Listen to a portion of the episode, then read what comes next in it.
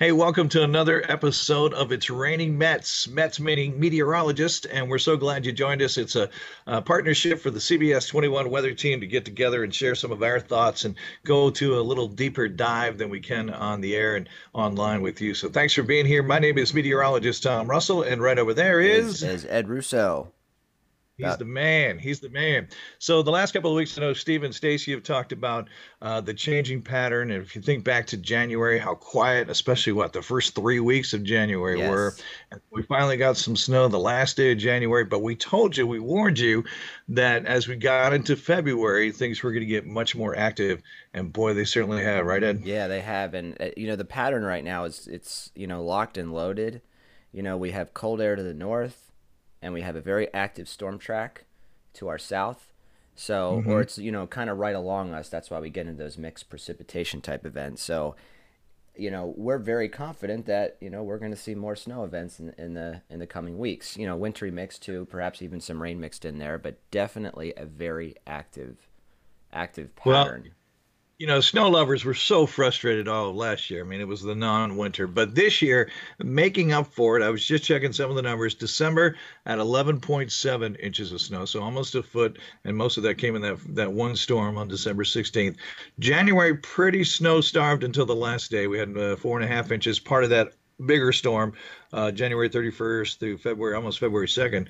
Uh, so now we sit at 27.3 uh, and we got a little bit this morning as we record this here. Uh, so close to 30 inches of snow. Yeah, and I think more than likely we're going to have above average snowfall this season because around 30 inches, that's what we normally get in any given right. year. And it's just it's just such a stark contrast because last year we were five inches and that was it. Uh, but now we're at 30, which again for Central PA is about the average annual snowfall we get in any given year. Yeah, and as Ed mentioned, I don't think we're anywhere near done. So we'll have several chances. I think we are going to fight those mixed storms. That was one of the things we talked about, you know, way before winter even hit. Um, but you know, in this kind of pattern, this progressive pattern, you get into March and you can still see snowfall in March, right? Yeah, yeah, and some some of our big events also happen yep. in March. And you know, March, you know, March is kind of like November in that you're really starting to see that seasonal transition and yep. uh, March is, is kind of the same way, but March snow is more common. And the reason why we don't typically see November snow in plowable uh, terms is because in November we don't have a deep snowpack to the north. So these these cold air masses hmm. end up modifying, yeah, as they yep. drop south in November because we're still at the beginning of the cold season. But in March, even though it's that seasonal transition, much like November is, in March, you know, you can have a very deep snowpack over much of Canada and the northern U.S. So the air masses right. have trouble modifying as they drop south. So more than likely, you can get a cold enough pattern even into March where you can get some snow around here. Very interesting because you know we often talk about the power of the sun as that sun angle gets higher, you know, snow doesn't stick around. But just like you're saying, the antithesis, the opposite of that, is that snowpack is very powerful too, and acts like a refrigerator basically, and just keeps that air uh, nice and cold. Yeah. So Ed, I'll throw this at you. Uh, you know, we're almost two thirds of the way through uh, winter. Has anything surprised you so far? I I mean, I think I'm I am intrigued by the current pattern we're in. I did not expect. I mean, it is seriously like a wave train of storms. Yep. You know, there's three. Yeah. I, I can't even you know keep track. There's like three or four storms over the next week that we have our eyes set on. The first, the, the next one is Saturday. Right. Um, and then, and then there's like three more in the following week. I mean, an active storm track to me is maybe one or two systems a week. We're we're talking right. about three or four here. So this is an incredibly active pattern that you know I I, I would never, you know. F- say I think we're going to be this active, you know, a couple months ago. So yeah, I'm a little surprised at how active it is. Um, and again, favorable for for winter weather and, and great news for, for snow lovers. But by no means is each system a lock for all snow around here. Yeah, and I, I, that's what I was going to lead into. So I'm, I'm, glad you transitioned to that because, you know, you look at this week that uh, we're recording this. If you go back a week ago, it looked like uh, the same deal, storm after storm. It's a storm, and, and two of the three actually fizzled. So you need to be really careful just because a model is showing, oh, this is blowing up, this is here. You got to put on your forecasting hat and use that modeling as a tool. And, uh, you know, at the beginning of the week, I get so frustrated because Penn Live and a lot of these guys on the internet are going, oh, we're getting 12 inches, we're getting 14 inches again. And, and you're like, wait a minute, put on your meteorology hat, play it out. These are west to east, quick moving storms. They're not big snowmakers, and it really gets frustrating from our standpoint because you're you're constantly going, whatever you're hearing, put that to the side. And, and follow the science here. Um, so yeah, we got some decent snow, but not like you know that foot range that a lot of folks were calling for. Right, and keep in mind we've already had a, a storm close to that, or we've had two storms that are close two to storms, yeah. you know 12 inches. So you know that that also is kind of uncommon. It's not you know you don't go every year seeing several 12 right. inch snowstorms. You know, so those are big events for us. Yeah. Yeah. So w- we've had a pretty active season so far. And the other thing is, um, you know, as Tom was saying, you know, you can't you can't just look at a model and then say, oh, that's going to happen. A model is simply a scenario right. that could happen.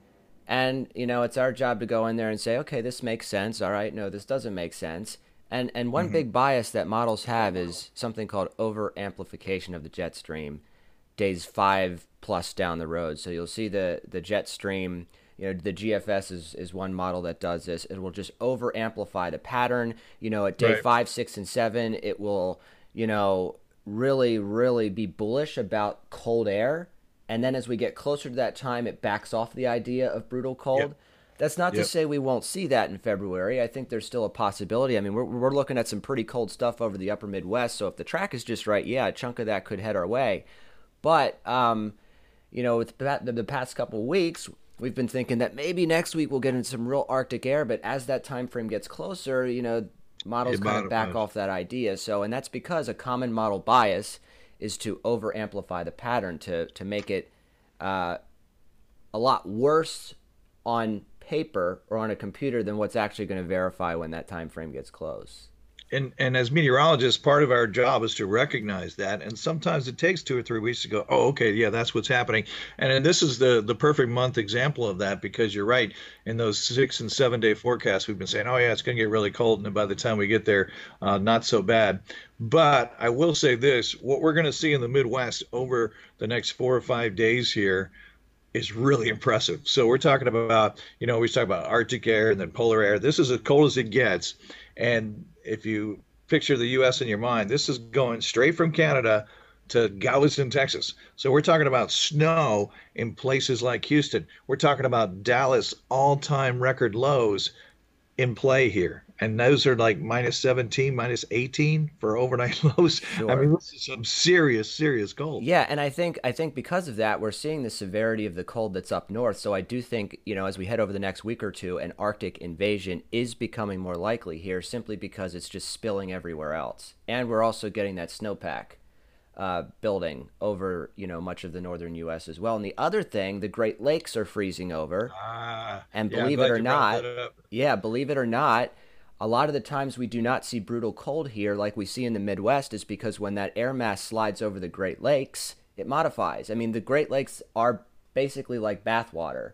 Um, you know, I, I, lived out on you know the Lake Michigan area for a number of years, and you'd see steam coming off the lake because you'd have a 10 degree air mass flowing over a 35 degree lake, and you're going to see you know steam coming off.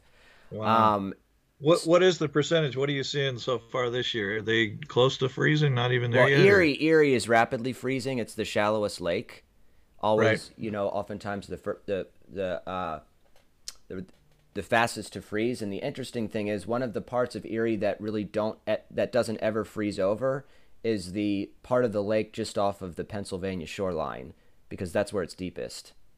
So oh, and it doesn't freeze there. Interesting. Yeah, it can. It can. Um, but uh, oftentimes, if Lake Erie is going to remain unfrozen, it's that area of water just off Presque Isle State Park, which, if you know Erie, um, is just um, is that little sand spit that kind of juts out into Lake right. Erie in Erie, Pennsylvania. So right off that peninsula is some of the deepest water in Lake Erie, which goes down to I think 210 feet. Wow. Um, so basically, what happens is when you get wow. a cold wind that flows over that part of the lake, it stirs up warmer bottom water to the surface. You get upwelling. Yeah, you, you get upwelling, which in the winter actually brings warmer water to the surface. yeah, usually it's the opposite. In the, right, in the right. So, right, and that's one of the reasons Superior uh, hardly ever freezes over because it's it's the deepest lake and uh, it always stirring up warmer bottom water in the winter. But as these lakes freeze over, you know, you don't get that heat energy from the lakes. The lake effect snow machine often shuts off to a degree because you get right. the ice that, that uh, covers it up. But yeah, it's some it's some real interesting stuff how the Great Lakes do play a role in in in our weather. And, and once they freeze over during the second half of the winter, they don't do that every year, but they're starting to yeah, now. it didn't happen last year. Yeah, right. right. So, so that's a good indicator of, as you mentioned, you know, as the Midwest is really rocked in this solid cold, that we're going to get a, some spillover of that. We still don't see us just because of the pattern. We don't see us in the in the heart of that cold. Uh, but boy, there's some going to be some records set here over the next four or five days. So let's play this into our pattern going forward. We're halfway through February here. So as we record this, we're staring at a storm on Saturday that looks like we start to snow change over to a wintry mix. And then, as you mentioned, that same pattern happening again, maybe Tuesday, maybe Friday. Um, so every three or four days. Do you think the storms play out as that snow to mix scenario moves forward? Yeah, I mean, it seems like again we're we're looking at still kind of a marginal setup here for all snow. Right. Um, and especially anytime you get a strengthening storm moving up from the south, it can always pull warmer air in. Um, and and we've seen that. Think about that. Our, even our two big storms this season included some wintry mix. Right. In, one back in December, classic example too. So we're not we're not quite in that pattern where it's a lock for all snow. I mean, certainly that could happen in the next few weeks right. where we could see an all snow event. But but right now it does look like we favor you know some snow to a wintry mix, maybe back to snow, even maybe possibly plain rain.